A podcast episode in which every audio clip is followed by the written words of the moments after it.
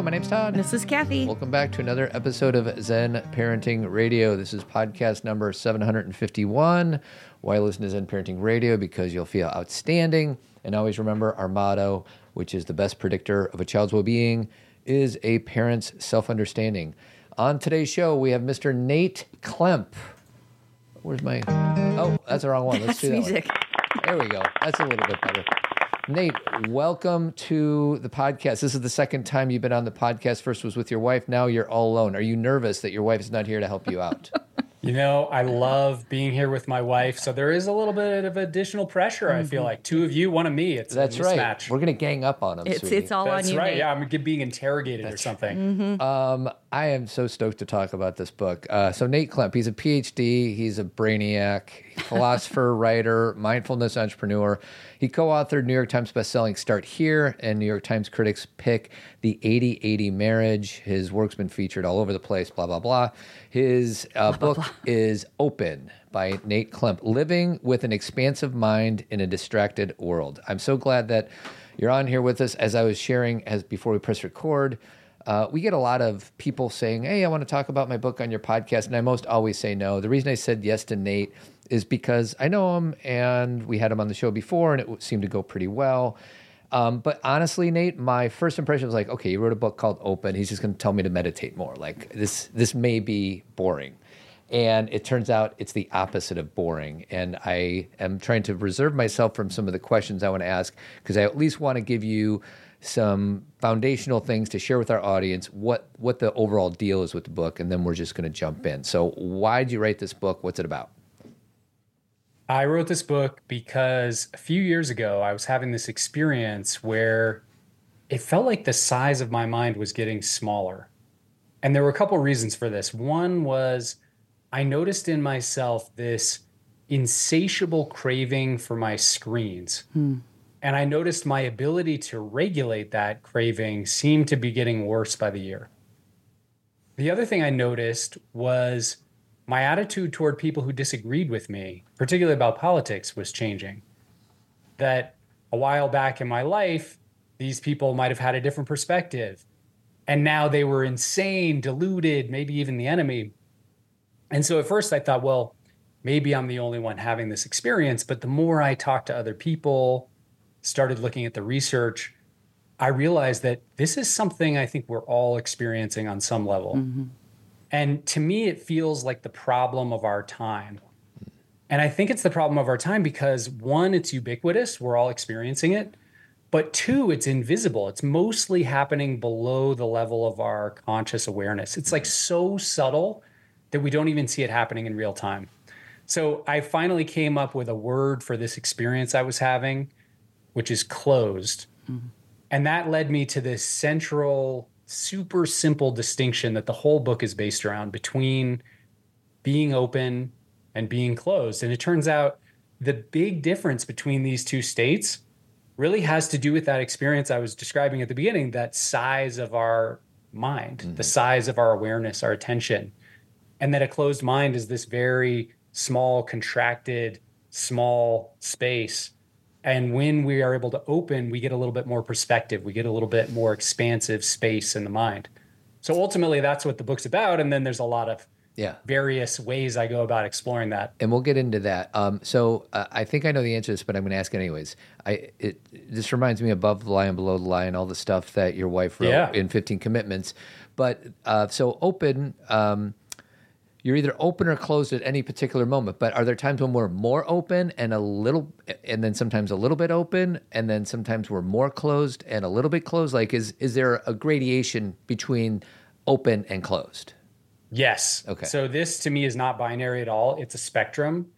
And at any given moment, I think we find ourselves somewhere on the spectrum. So if you think about those amazing moments you may have had where you really are seeing your life and the world from a bigger perspective, you just got back from a retreat or some amazing meditation or you know, some just moment of realization, that's really far over on the opening side, but I think in most of everyday life, we're kind of hovering in the middle.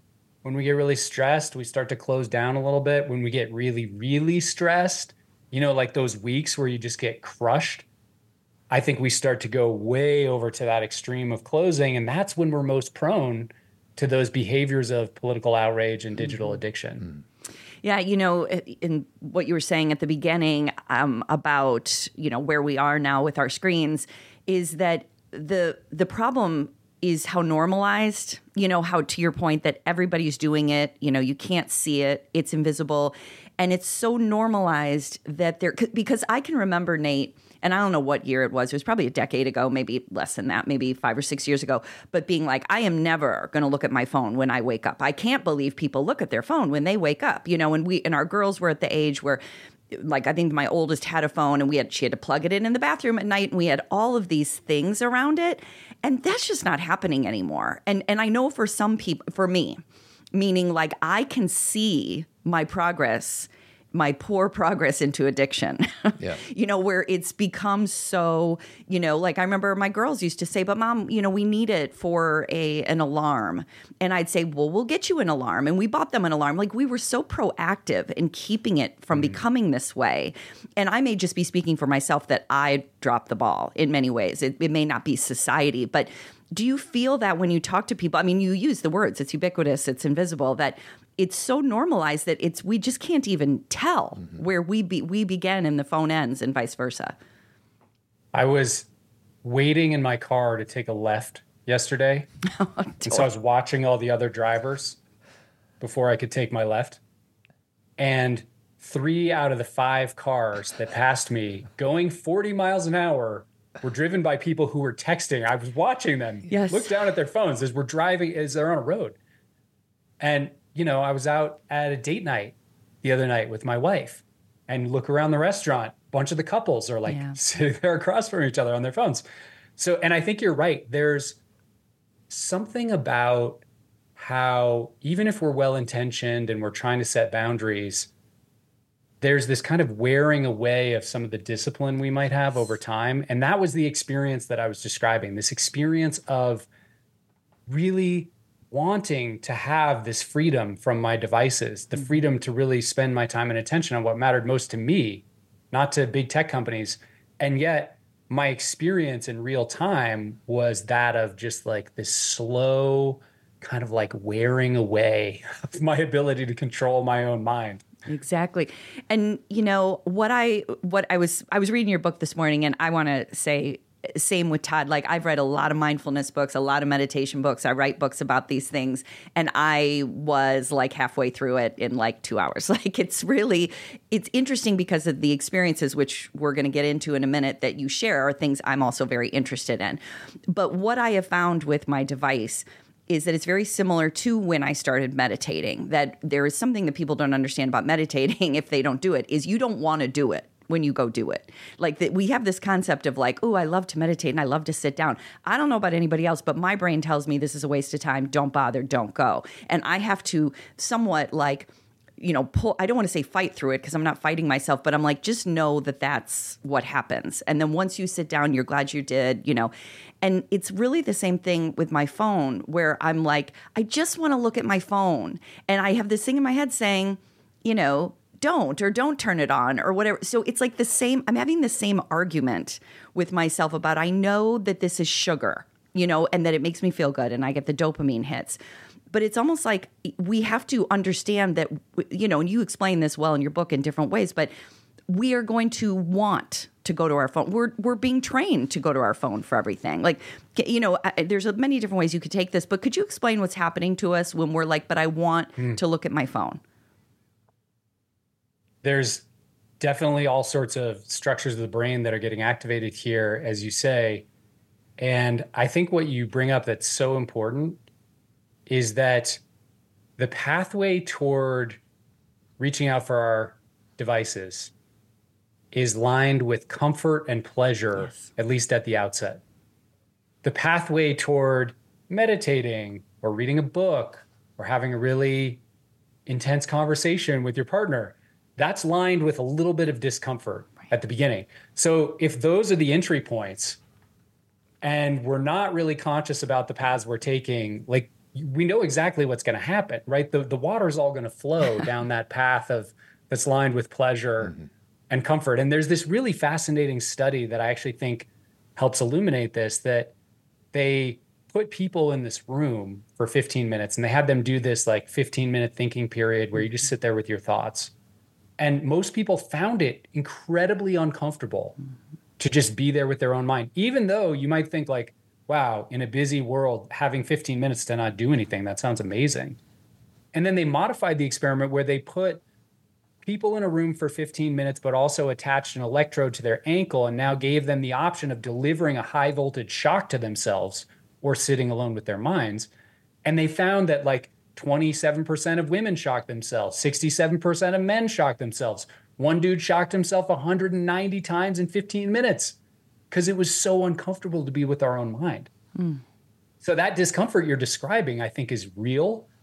And it makes me think this is funny that I was watching American Idol last year with my daughter, and Lionel Richie said, Freedom begins at the edge of your comfort zone. And I thought to myself, that is actually really true of this predicament yeah. that freedom from our devices begins at the edge of our comfort zone. We actually have to push through a little bit of discomfort. Yeah. I, I know so one more thing, Todd, just sure. so I don't forget, and I know I this is my third question in a row, but I I have to I have had to apply uh, Atomic Habits, which Todd loves that book. I don't really necessarily love it for everything, but I have had to apply a practice to meditation obviously uh, my you know my meditation timer is on my phone so it's there but it's like i'm not you know that's where i'm with my thoughts. The shower i'm not going to listen to anything while i'm in the shower. I'm not going to listen to anything when i'm driving to yoga and i'm not going to listen to anything during yoga. Those are like the things i do that I'm like, this is going to be my habit because Nate, the rest of the day, I am listening to a podcast.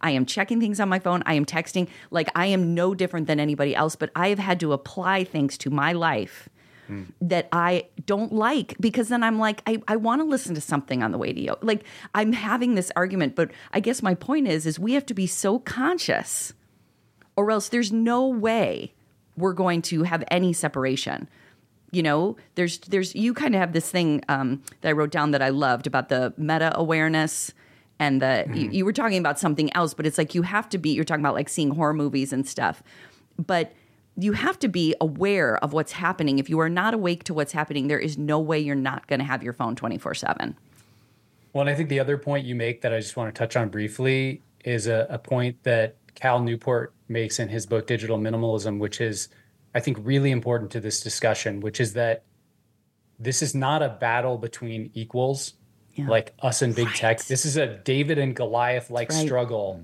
where we are pitted against the smartest technologists in the world, the most sophisticated AI algorithms in all of human history, all designed to keep us on site for as long as possible. So, you know, this is not meant to be some sort of like conspiracy theory, but it's just like this is the reality of what we're up against.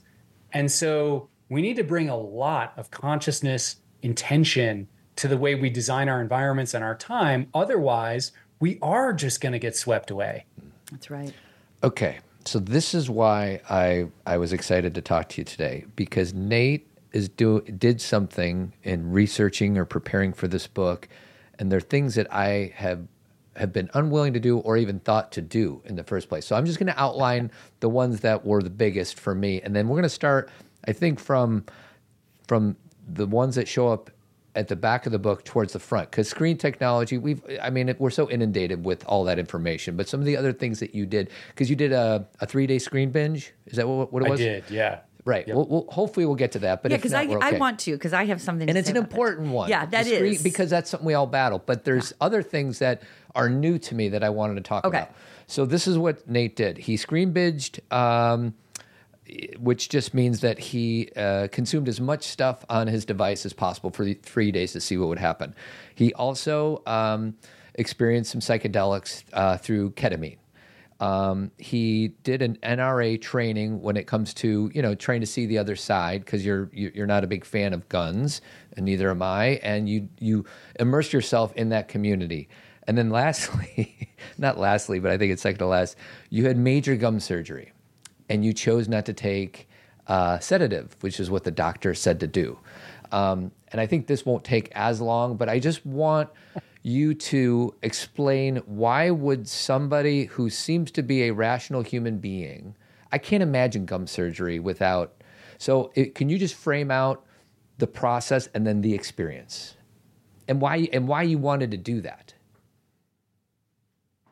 I had a pretty significant surgery where they were going to remove the tissue from the top of my mouth and basically put it on the bottom of my gums because the gum line was receding.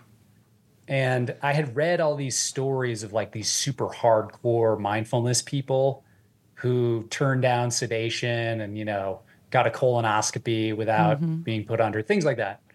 And I thought to myself, well, if I'm really interested in the topic of opening, here is a here's a pretty interesting experience.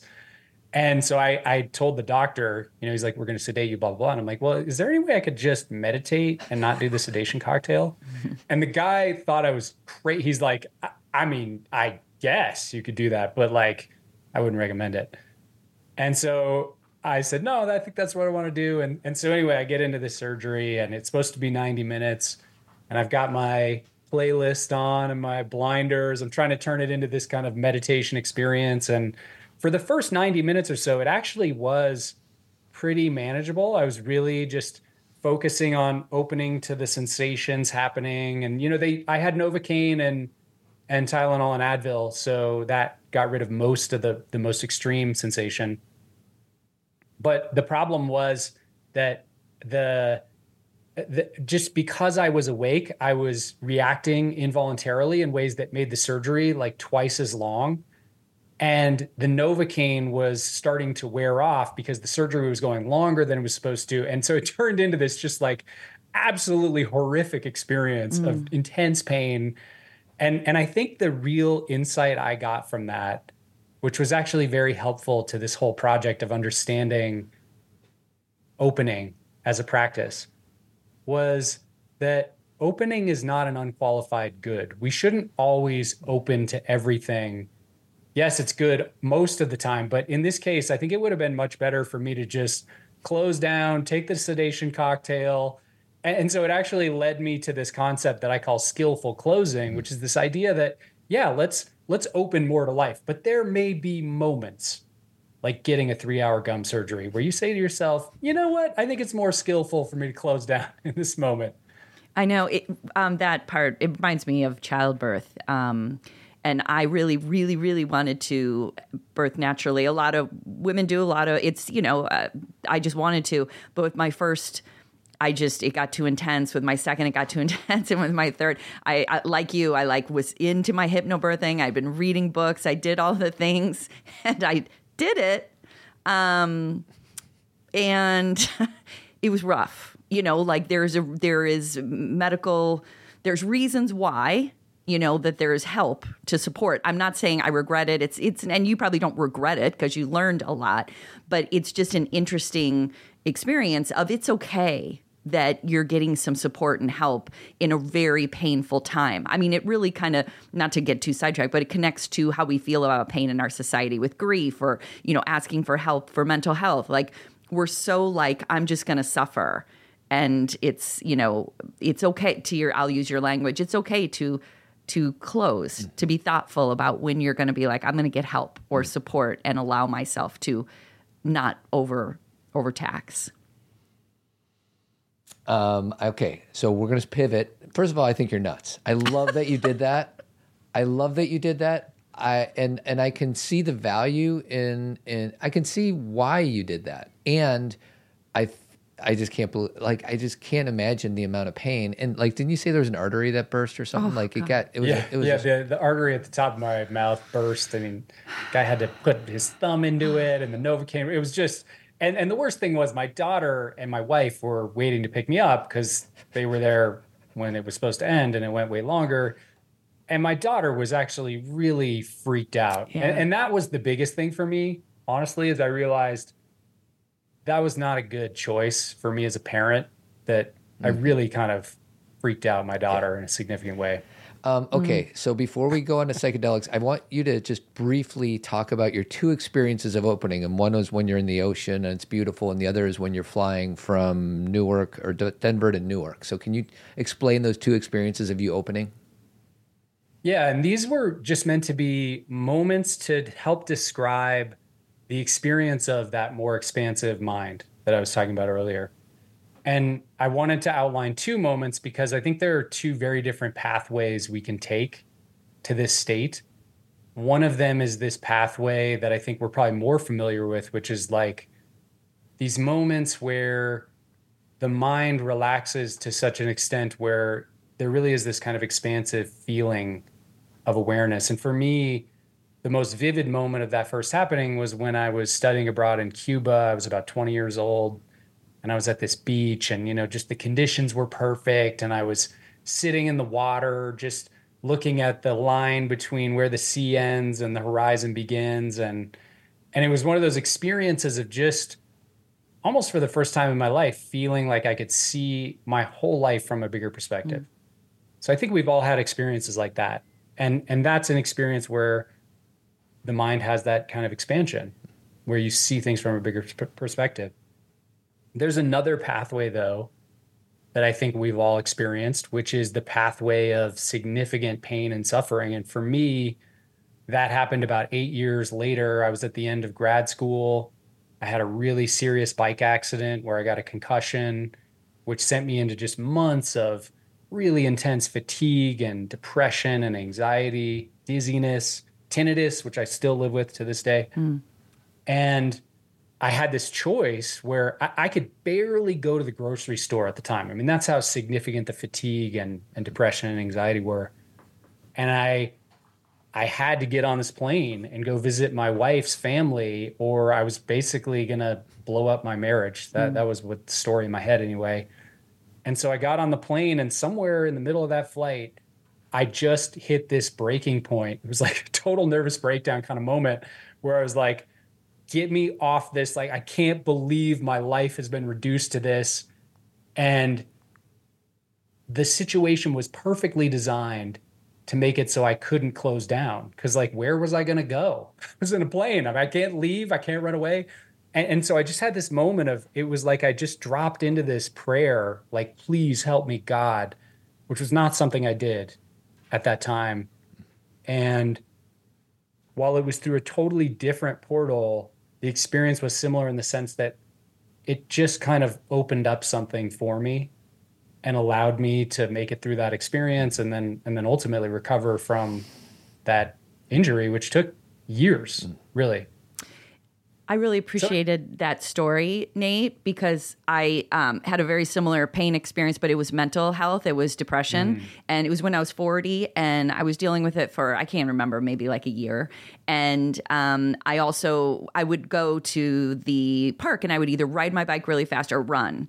And, you know, mm. it's so like symbolic, right? Like I was just like, this, it's so uncomfortable. And then my, my memory is, and I kind of wanted to talk to you about this because the way you wrote it, is that at one I was in so much pain. Like I literally just it all came up. I think I like I remember exactly where I was and I like stopped running. And I actually and again, it could be my own brain. I'm not trying to get mm. overly mystical, but I actually heard something say surrender. Like it was like mm. a word and I don't I'm not I don't even want to pretend uh, that I know. It's a mystery, right? And I really fell down and had that release that you talk about where mm. I realized because I realized I wasn't in charge of Todd. I'm I'm not in charge of these girls. I have my own life. We are separate. It was like this wash of like awareness that only came from a break because of pain. Mm. And and what I loved about the way you wrote it is that I then started to get better, but it wasn't like a movie where you're like, "Oh, now I'm well." It was like now I had space to see things differently and you still had to heal and you know uh, how do you pronounce the ear thing? Is it tinnitus or I tinnitus? Would, yeah, it's tinnitus. tinnitus. tinnitus. Either one works. Yeah. Which I, I have three girlfriends who have that now, and I know yeah. from them they tell me how challenging it is, and but they mm. have also said they've had breakthroughs with that because they've mm. learned to live with it you know whereas before and so you would speak to that more I, I can't speak to that but i just wanted to say thank you for sharing that story because i think when I had that story, I struggled to share it because it felt mm. supernatural or something. But it really is just a it's our brain, right? I mean, like can you explain what happened there? Like to you you kind of just did, but like it's it, mm. our brain allows that to happen if we if we go through all that pain, eventually there's an open. Yeah, well, first of all, Cathy, uh, it means a lot to me just the acknowledgement of that mm. because as a writer, and I'm sure you've experienced this too, there are certain stories where I'm like, I'm like, should I put that in there? Mm. It, it, feels so tender and so yeah. vulnerable. And you know, the book comes out this week actually, and there's still this this feeling around some of these stories where it's like, wow, that that feels like a lot. I, I'm not sure how comfortable I am having that out there. So it's really it means a lot to know that it it lands in a way that has meaning for you. It does. So that, thank you for that. Mm-hmm. Um, but I and, and I loved your story because it it resonates on so many levels. And I think of it as there's this concept of letting go, which is super cliche. And so I don't love the words mm-hmm. necessarily. Mm-hmm. But one of the pathways to that experience of letting go, I think maybe the predominant pathway is trying so hard to control something and to manipulate your life into the way you want it to be and to manipulate situations where you're you're putting out all this effort to control and then you reach this point where you're putting out so much effort and you have this realization like I'm never going to control this thing and it's this experience that's at once totally demoralizing yeah. but also totally liberating exactly. because you it's like you can't not let go at that point because you've you've been holding so hard, gripping so hard. There's nothing left to hold. You know, there's there's no strength left to hold that grip in place. You have that's, a. That's how I would describe those moments for me, anyway. I, I agree. resonates. Absolutely. You, have a, a, a, picture or a drawing in the book, um, and because I want to get to the psychedelic thing, but I think it's important to um, just stay on this for a second um, regarding control, because I have control issues all the time, so that resonates with me. But there's well, a, yeah. a, picture of an acorn, and then there's a picture of um, whatever an oak tree or whatever it is. Can, can, you help? Why did you put that picture in there, and does that relate to what you're yeah. talking about? Absolutely. Well, this is the geeky inner philosopher in me. As you know, that's my training. Uh, the 19th century German philosopher Hegel had this idea of the acorn and the oak tree being like this process of unfolding you know, it starts with the acorn, but then it becomes this this oak tree. And I think that if we look at something like letting go or these moments of surrender that you're talking about, there's something similar that happens that paradoxically, the beginning of the process of letting go is actually control. Like we try to control our body, or we try to control our mind, or we try to control our looks, you know, to have the perfect physique. And we do, check out all the Instagram influencers and we take all the supplements and all these things. But then there are these moments where we realize it's not going to work. You know, we, we put out all this effort, all this energy, and then we're still 10 pounds overweight or we're mm-hmm. still feeling anxiety or whatever. And then there's this point of resistance that we hit where it's like, the, I mean, nobody likes that state of feeling out of control. So it, it feels really bad. And that can lead to all sorts of compulsive activities and lead us to really go back and just cycle through again, try to control, lose control, resist, try to control. But the way we break out of that cycle, I think, is this moment of letting go mm-hmm. where we just realize, hey, what if I were to just open to this experience exactly as it is? And you mentioned tinnitus. Ultimately, this is the way I quote unquote cured my tinnitus. My ear still rings. Mm-hmm. But I just got to a point where I had tried everything to control it and I realized nothing I do is going to help this. And I just tried to open to the sound and allow it to be as it yes. is. And it turns out this is the only scientifically validated cure for something like tinnitus. Cognitive behavioral therapy is the only treatment yeah. that has shown value for that particular condition. Everything else doesn't really work because the, the sound still is there. Yeah. Well, it sounds like the the the remedy is acceptance. Is yeah. that what I just heard you say? Like just exactly. literally accept just that there's a sound go. in your yeah. ear. And then that becomes your new normal. There's like a practice over time. Again, just yeah. getting this from my girlfriends, you know, where they're like, this is just, this is what I know life to be now. And so I'll keep opening to this life you know that is but i think the yeah. one more deep thought about all this it's one of the reasons um, uh, there's been you know grief situations in my life my parents have passed and you know pain and loss and everything.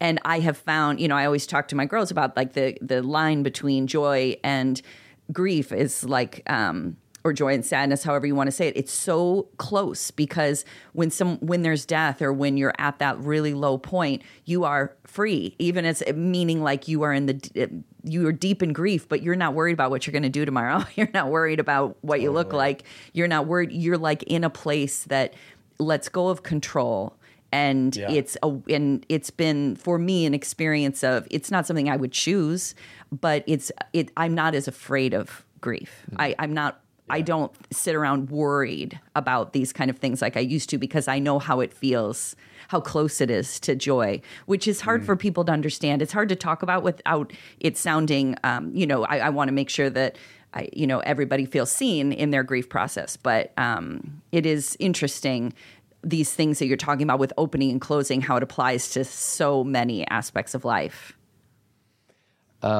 Okay, psychedelics. So I feel like you crawled into my brain. And, Hey, everybody, quick plug for uh, my friend David Serrano. David has been the personal financial manager for both Cathy and I for, geez, I think five or six years. Um, really smart, um, and he's trustworthy, which I think is the most important piece of getting any type of financial advisor in my life. A few things he's done for me. He has helped me navigate the tricky balance between needing to save for retirement and the need to put money aside for my college, uh, my kids' college tuition. So another thing, he helped me find a bunch of hidden fees in my 401k that I have. The impact has been tremendous. So David uh, gives one-to-one financial advice, personalized recommendations. Uh, he's available. Um, he's just a wonderful guy. So I invite you to reach out to him. His phone number is 815 370 3780. Join the Circle, which is the Team Zen membership platform. It's an app with Zen Parenting Radio's complete parenting content, plus live talks on Zoom, all in one place. We have small group discussions about money, raising healthy sons, differently wired families, and Cathy even has her own exclusive women's group. It's only $25 a month. You can cancel at any time. Our motto is zero pressure, 100% support. Okay, everybody, there's three things you can do for us. If you haven't already, follow this podcast. That's good for you because you don't have to go looking for the show, and it's good for us because it helps people find us. You can subscribe to my Zen Parenting Moment newsletter, which comes out every Friday. It's just some information for you to make you feel better about your day and about your parenting overall. And then, three, if you like this podcast, you will love Zen Parenting the book. I put together everything that we talk about on this show, all the essential points, all the things that people ask us about in one place. You can find Zen Parenting the book anywhere books are sold. Brain and yeah, this was helpful. spoke to all of my fears around it. Like you and I had, because you had some experiences that you, we're about to talk about, but the, the the judgments that you had previously to psychedelics as illicit drugs are bad, drugs aren't opening, they're an escape. If illicit drugs are so great, then what's with the narcissism and ego trips for so many of the people who take them? Totally. And drugs mess people up. So like, dude, that that not that that is me like right now. And i know it's judgment but i can't get past the judgment. And i'm also like curious about it but i'm not ready to do anything even in a therapy therapeutic uh, environment it's just too scary Todd's dad was it was a police officer, and he like hammered into him Mm. how any kind of drug is going to be a problem, and like showed him videos, and just really. So not only did he get it from society Yeah, and culture, but he had a father who's like, I see people on drugs. Well, I remember it was a police seminar, and I was like eight years old, and there was a slideshow, and it showed some horrific images of people on drugs. And apparently, I I wasn't paying attention when they talked about alcohol because the minute I turned whatever fifteen or sixteen, I started getting drunk. but the drug part, the illicit drug part, was something that really spoke to me. So. I, I was like so excited to read your experience of it because it's like you were talking about you were talking as if I was all of my judgments around drug use, all your fears around it. And the whole idea was to see if psychedelics can open or is it just an escape. So um, I have a lot of different directions I want to go in, but I first want to just give you the floor to say uh, you could either talk about you know why you chose ketamine or what you got out of it. There's a part of me that wants to maybe read a section on your second ketamine session. Maybe I'll have you do that. Maybe I'll read it, maybe I won't. I'll ignore it. But just what is it that you want to share about that experience? Well, I would say starting with what you just brought up, I had a lot of resistance. The first manuscript or the first proposal for this book had nothing in it about psychedelics. I wasn't planning to write about psychedelics, let alone take psychedelics. But two things changed my mind. One was the emerging research on psychedelics, I think is really kind of mind blowing. And we may be witnessing the biggest revolution in the way we treat mental health care conditions since the advent of SSRIs 50 years mm-hmm. ago. I think it could be that significant. The second thing that changed my mind was this distinction between psychedelics and psychedelic assisted therapy. Yeah. And so I try to be really careful and clear in this book that I was not doing psychedelics, like sitting in my backyard, popping LSD, you know, and just like seeing what would happen. Um, I was engaged in psychedelic assisted therapy where there, yes, there are psychedelic compounds, but it's paired with a really intentional structure of support, a skilled guide, extensive integration, things like that. So the reason that distinction was important for me is that I just like you, I mean, I had heard horror stories about people who just took psychedelics recreationally. You know, I had a family member, he went to a rock concert, took LSD 30 years ago, fell into a major crippling depression, couldn't hold down a job for the rest of his life. Like that, that was the context I was entering all this in. And what I learned is that psychedelic assisted therapy mitigates most of those risks because you undergo pretty extensive mental health screenings. You have a guide in case anything were to go wrong. There's a lot of integration, et cetera, et cetera. So that's really, I think, what opened me up to the idea. And, and I also, I think, was curious because for me, the question was are these drugs just another way to close down? Mm-hmm. I mean, is this like smoking pot at the end of a stressful day or something?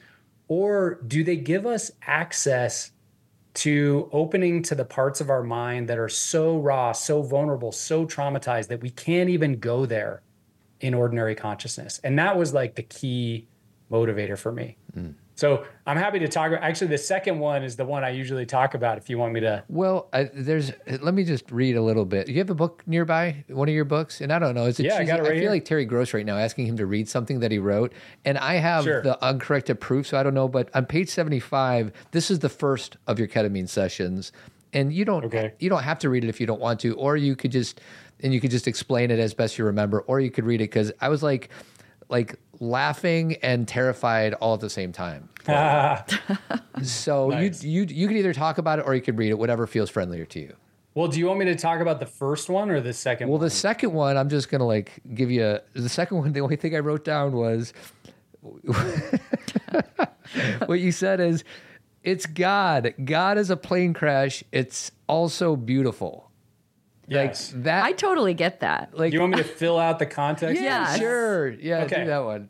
that okay, so I have had a fear of flying for about 20 years, really since 9/11. And in addition to the fear while I'm on an airplane, I've had these like recurring dreams of, you know, a plane flight gone wrong or I'm in a plane crash, whatever, like once a week or so. So I'm going into my second ketamine assisted therapy session. And my intent was not to work on flight anxiety. I really did not walk in that day being like, oh, I'm going to see if I can solve my flight issue here. It was more just, well, let's see what happens here. But I happened to be flying a couple days later. So, like that background of anxiety, I think was just in my mind. So I get in, I take the ketamine, I put on the headphones, the eye mask, lie down. Sarah, my therapist, right next to me 10 minutes later, like I'm on a plane. And it's not a real plane, but I'm on this plane that that feels real and I'm flying all over the world and everything about this experience is the same as ordinary flying except I feel no fear. None of the fear, the anxiety, the looping, catastrophic thinking, thoughts kind of stuff all gone. And then like you know the walls of the plane dissolve and the ceiling dissolves and i'm just kind of flying in this wide open thing and then the mood shifts and all of a sudden the plane is spiraling toward the earth full speed we nosedive into the earth and it's just incinerated in a fireball and i watch myself incinerated and everybody else on the plane incinerated and that's when i say to sarah it's God. God is a plane crash. It's so beautiful. It's like a work of art. and I realize that sounds like a totally crazy drug trip story. Yeah. But what's really important about that moment is what happened afterwards. And this is now two years ago, because after doing a lot of integration sessions with Sarah, when I would then go to fly on a plane, my baseline level of anxiety went way down, but it was still there to some extent. But when I would feel anxiety, it was like as soon as the experience arose, my mind would almost automatically go to those images and experiences of being on that flight on, I call it the ketamine express. And so it was like somehow instead of going down the super highway of its ordinary habitual thinking, which is you know thinking about worst case scenarios, etc. It had this new super highway that it could travel down. Yeah. The other thing that happened is all the dreams just stopped. Like I just stopped dreaming about flying, which is kind of wild and weird. So all that's to say, yes, it was this crazy drug trip experience, but what was happening in that experience is I was getting access to open to a part of my mind and my psyche that I had never been able to touch and explore and open to before in, in quite that way. And it was it was really life changing for me. Yeah, it reminded me, you know, your story it, a lot. Of, well, first of all, I will say I've been more open to um, psychedelic treatment than Todd has. I know I'm going to do it at some point in my life. Um, and I, you know, and to your point, I am also because I talk to my girls about it all the time. Because as a parent, you have to differentiate between recreational drugs and then medicine, you know, that is used to help yeah. you open, and that to have it's it's something you do in an office. It's something you do with someone who knows what they're doing. Because to your point, you have to come back down to earth and integrate. Um, but I have had similar experiences with EMDR, and I don't know if you have studied EMDR. Um, and it's and again, I don't know if it's quite as quick, and I don't even know if it's doing the exact same thing. But the ability to lay down new neural pathways or to open up a traumatic area of our brain and look at it for real, and like in your story, you talk about the snake that comes out at the beginning, and when you stay with that snake, it's actually trying to help you.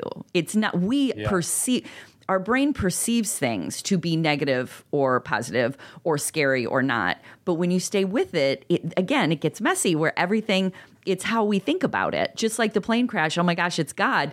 We've been trained to be afraid of certain things when really it's all all encompassing. And again, it starts to sound mystical, but that's what um, you know, again, assisted psychedelic um, yeah. therapist assisted psychedelic use or things like EMDR or other kinds of processing helps us open those parts of our brain. We don't even we don't realize how much that's bleeding through in our everyday life. To your point your dreams you know depression behavior we if we don't deal with it it deals with us. So yeah the metaphor i really like it comes from a man named robin carhart harris who's one of the leading researchers on the neuroscience of psychedelics at UCSF, he likens our ordinary state of consciousness to a mountain during the summer. You know, like the mountaintop that's jagged and it's got yep. rocks and it's sheer. And you think to yourself, how on earth can anybody go down that mountain, go up that mountain? And when we add or layer on top of that psychedelic assisted therapy, it's kind of like going to that same mountaintop in the winter where there's a blanket of snow covering the mm-hmm. mountain. And all of a sudden, all of those sheer, rocky, rough parts are smoothed over. And it's mm-hmm. still pretty gnarly. I mean, it's still a mountain. Mm-hmm. But you can imagine all sorts of new ways to go down it. You know, I live in here in Colorado where we ski a lot, and it's like every time you go to a ski area in the summer, you think to yourself, how does anybody ski that? But then in the winter, mm-hmm. you know, you mm-hmm. have that experience. And I think that's what's going on with psychedelic assisted therapy, something like that, where we're just getting a new perspective and the ability to go to a place where we ordinarily really just can't go. It's not safe to go there. Yeah. So it's funny. So the metaphor of the snake, which showed up in one of your ketamine experiences, it reminded me of the part in Sixth Sense. Um, you know, the boy sees all the dead people. Yeah. And it's really scary. Those are scary parts of the movie. And then they at the end of the movie they look back and all those ghosts were trying to to To help to talk or, support. be there or Yeah. be Just be there. seen and that's and that's what all parts of us you know it's uh, so many things that have become more mainstream you know um you know internal family systems you know understanding all the pieces of ourselves understanding all these levels understanding our emotions and not saying there are good emotions and bad emotions. It's all lending it's all paving the way for all these new treatments is that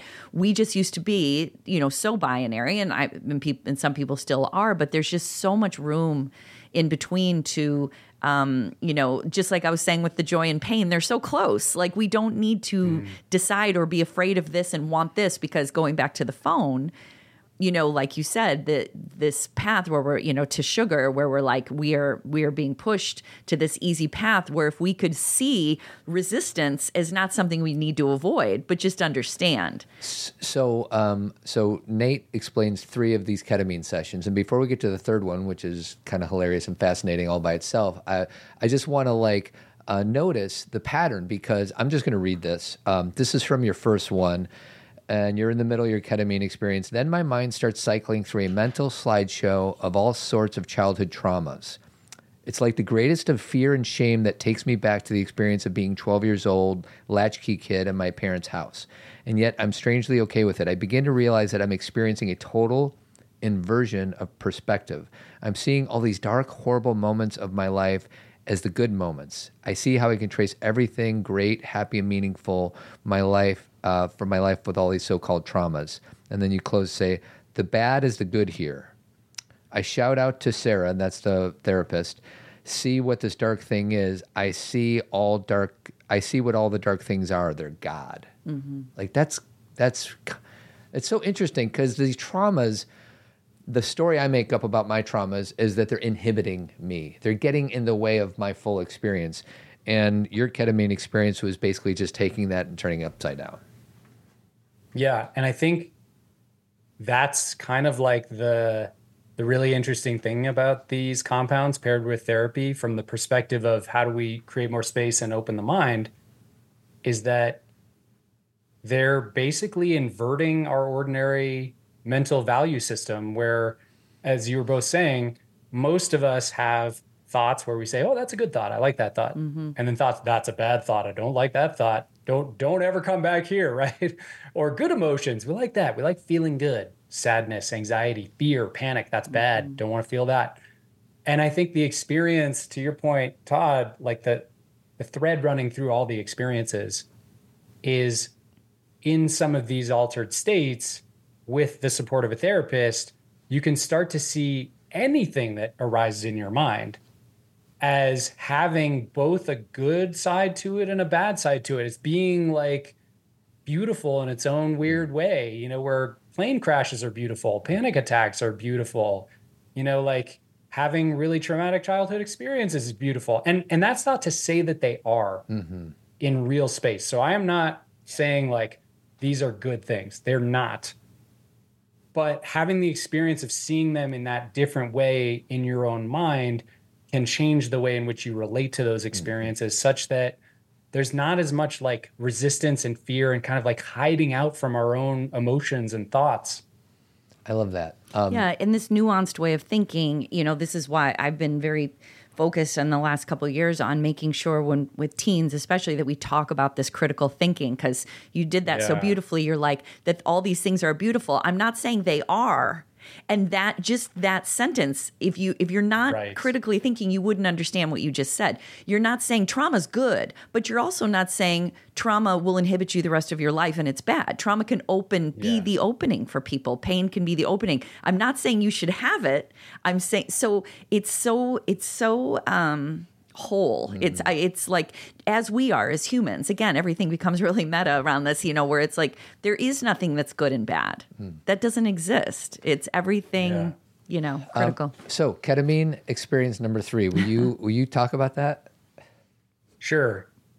My first two experiences were nothing short of mind blowing.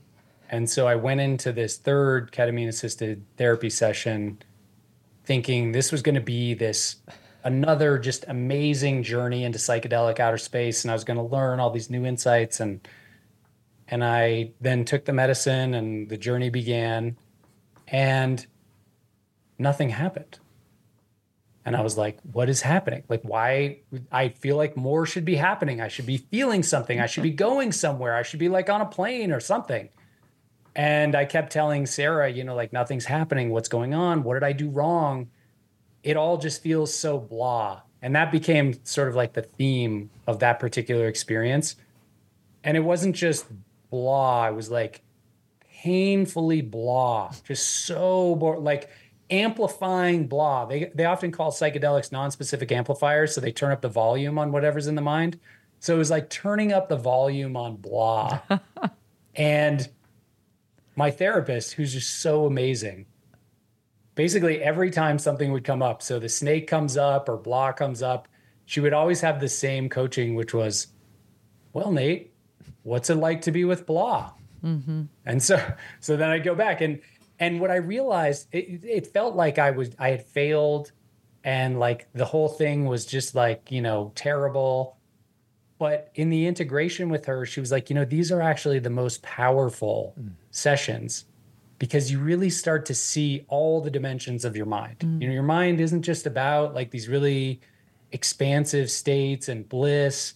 It's also about blah. Mm-hmm. And so there's something really powerful about getting in touch with blah. Yeah. Mm. Um, I I love that. And just so I understand, um, was the volume of blah turned up? Or was it or did yeah. you feel like there was not there was no drugs in your brain?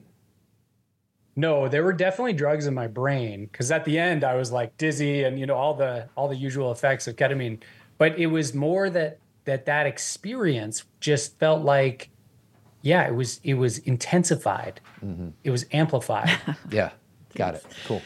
Um, okay, sweetie, do you want me to keep going, or do you want to go? Um, well, I don't know because I want to get to I I think I want to talk about if we could about what you did in regards to talking to people who think differently about guns mm-hmm. or who actually, yeah. you know, go to shooting ranges and practice and whatever it may be. And did you when you decided to do that, obviously we connecting it to your book, it's an opening because you were realizing how politicized we have become and how these people are bad. Again, it's this they're bad, we're good, or vice versa.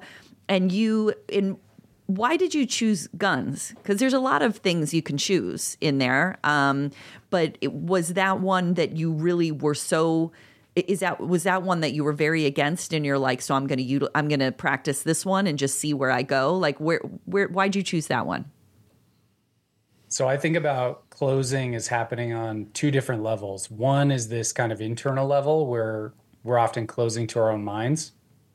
But there's also this more external form of closure that I think we're all familiar with. That's the political polarization piece.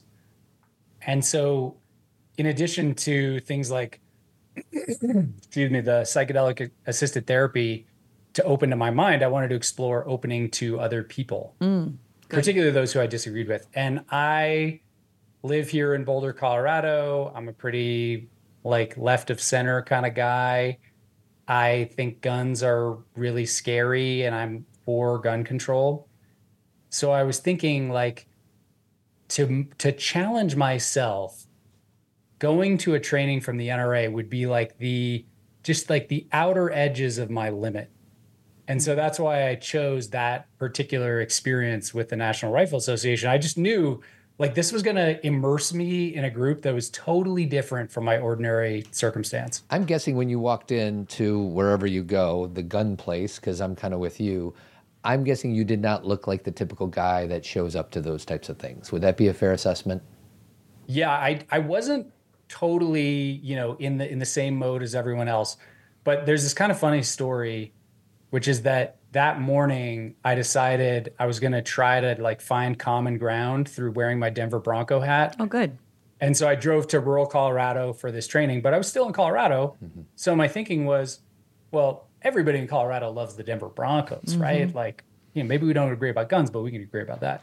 So I walk in and I see two of my fellow students come in. One has a Kansas City Chiefs jacket on, and I make a little joke like, yeah, I don't know, we can be friends because I like the Broncos, you like the Chiefs. And her husband just kind of looks at me and he's like, Oh, you're fine. We haven't watched the NFL in five years after the kneeling. That's right. Oh, That's wow. Right. The, the kneeling. Oh, mm-hmm. Black Lives Matter. Mm-hmm. And our the instructor comes over. He's like, "Yeah, I'm giving the NFL a cent of my money in five years." Blah blah blah. Interesting. So I was like, "Whoa, we're mm. further apart than I thought." Yeah.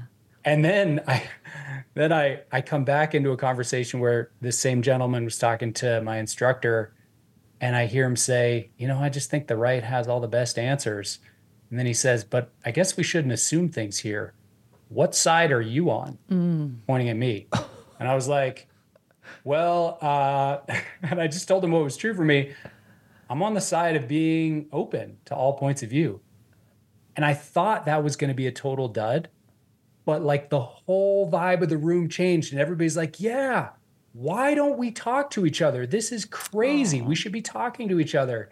So it was this for me an amazing moment where it's like we can't agree on anything. We can't agree on guns. We can't agree even on the denver broncos. Mm-hmm.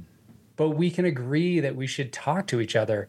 So for me it was this like really scary terrifying but also healing experience because I just saw in the end, like, there is no enemy here. These are people just like me trying to do their best.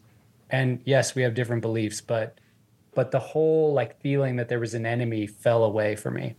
You know, I totally relate that story to, you know, we'll bring it into parenting and relationships. You know, your previous book, 80/80, is that that's how you approach conversations with the people you love too is when we think we're already right when we think we've won when we think we have the higher ground when we think that we're more the authority figure when we're looking down whatever it may be you're never you don't reach people that way. But when you come in in any conversation with a you know you may have a point of view but you're like i'm totally open to yours. You know what did i miss something? How do you feel? How did you know did what did it seem like for you every relation every conversation you know that all that frustration or all of that desire to win decreases and we we connect on that level. There's no other way around it. You know so many times when we talk about these things and i'm sure you had the same experience with your book when you were touring with it people are like yeah that sounds good but how can we do it quickly? You know like people like mm. want this like yeah.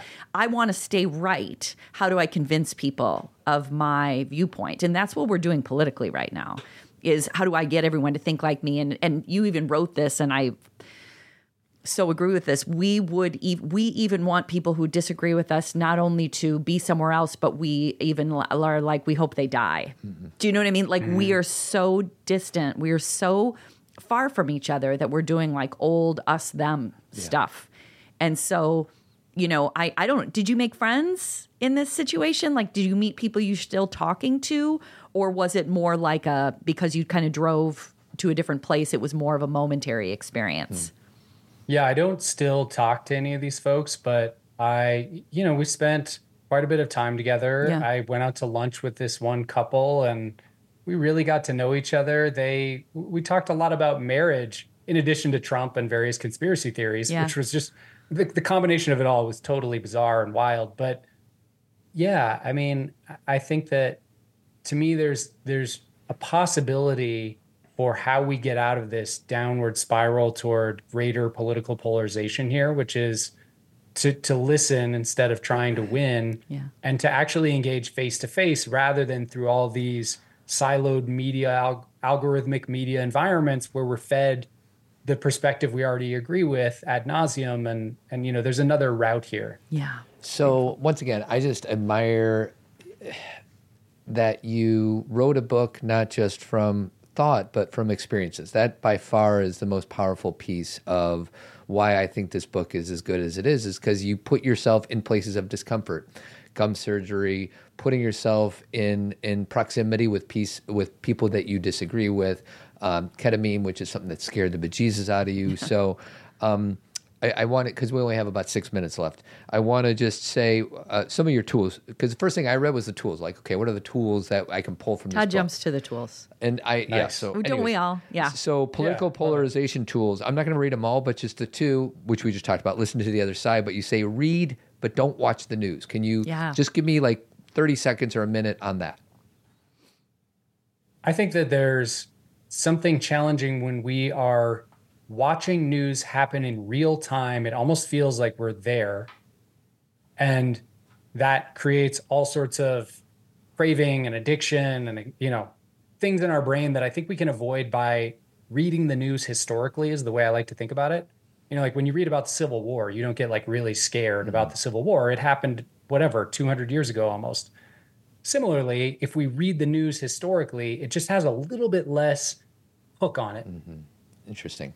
Um, okay, go ahead, sweetie. Well, I was going to say that connects again to the mirror awareness and the meta awareness is like I think we Todd and I stopped wa- stopped watching the news when the girls were little. My daughters are now 20, 19 and 16, but I remember when they were little I couldn't tolerate it any like I literally couldn't see the images anymore. I still listen, I still read, um, but we if we're not aware, then we really feel the terror of what they're telling us, which is for clicks or for keeping you, you know, connected or to keeping you off another channel. And it's not that again, it gets into this nuancing. It's not that it's not true. Some of it is true, but how it's being spoken about is don't turn away, don't look away, go do this, you know, um, hate these people, whatever it may be. And we have to, and I feel like the audio plus the video image, it just gets in you more. You know, it's one thing for me to listen to. I feel like I can keep that meta awareness. Am I using this correctly? The mirror awareness Yeah. versus the meta. Okay, because that was Yeah, that was new commentary to me, so I want to make sure I'm using it right. Um, but that being conscious of what you're watching and realizing why it's on the TV and that they have to fill 24 hours. But sometimes we just think it's truth. Totally. Yeah. Um, okay, three minutes left. I'm just going to read some bullet points from the screen addiction tools, and you just give me one line in response to it. So, Cool. um, to help the listener, do it yourself screen binge. Yeah. That would be the experiment I undertook for myself.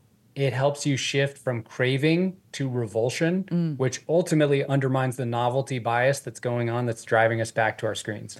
Number two, reconfigure your home. Basic idea here is environmental design, create friction in between you and your device and create less friction in between you and the things that matter. Number three, uh, and if you need help, I have it all bullet pointed, but it seems like you got it. Reconfigure your time. For me, this means setting aside time each day for distraction, where that's the time I go on Instagram, that's the time I go on the news, so that the rest of my day is free from it. Uh, last but not least, reconfigure your devices. Change the way your phone looks such that, again, there's friction to getting to those parts of your phone that keep you distracted. For me, that's putting Instagram, all the distracting apps on like five home screens away from the actual home, using focus mode, do not disturb, screen time tools, all that stuff. And you even say buy a smaller phone, which is a wonderful friction because if you buy a weak ass phone, then you can't do half the stuff that an iPhone can do, right? Exactly. Yeah. I've got the small phone here and they discontinued it, mm. sadly. Apple no longer makes it, Oh but you can still get a flip phone. Oh, wow. That's interesting. Okay. Um, the name of the book is called Open. It comes out today, February 13th. We didn't get to uh, half of what I wanted to talk about, Nate, but I know, and our people who listen to this, you know, we've been talking about mindfulness and and you know self awareness, and everything for a long time. I want everyone to hear that it this really is different. Um, it I I felt like not only did I relate to a lot of the stories, but just the the way Nate's going at it. So if you were having the experience that Todd and I do, where it's like, oh, another book about this, this is different. Yeah. So give it a go. Um, and it comes out today, right? Todd? February 13th today, 2024. Uh, yeah, 2024. Yes. Um, so, Nate, thank you so much. Uh, appreciate you. Hang on just for a second so we can say goodbye, but we'll catch everybody else uh, next Tuesday on Zen Parenting Radio. Thank you so much for having me. If you have appreciated or enjoyed a decade of Zen Parenting Radio podcasts, please tell a friend or leave a five star review. We are grateful for your support. If you want more Zen parenting, consider joining Team Zen Circle, our very own app that includes our virtual community, exclusive content, and support from us. You could also purchase Cathy's award winning book, Zen Parenting Caring for Ourselves and Our Children in an Unpredictable World, or subscribe to Zen Parenting Moment. You can find these opportunities and more at zenparentingradio.com slash resources. And if you want to connect through social networking, you can follow us on Instagram, Facebook, and Twitter. Keep trucking, and we'll talk to you again next week.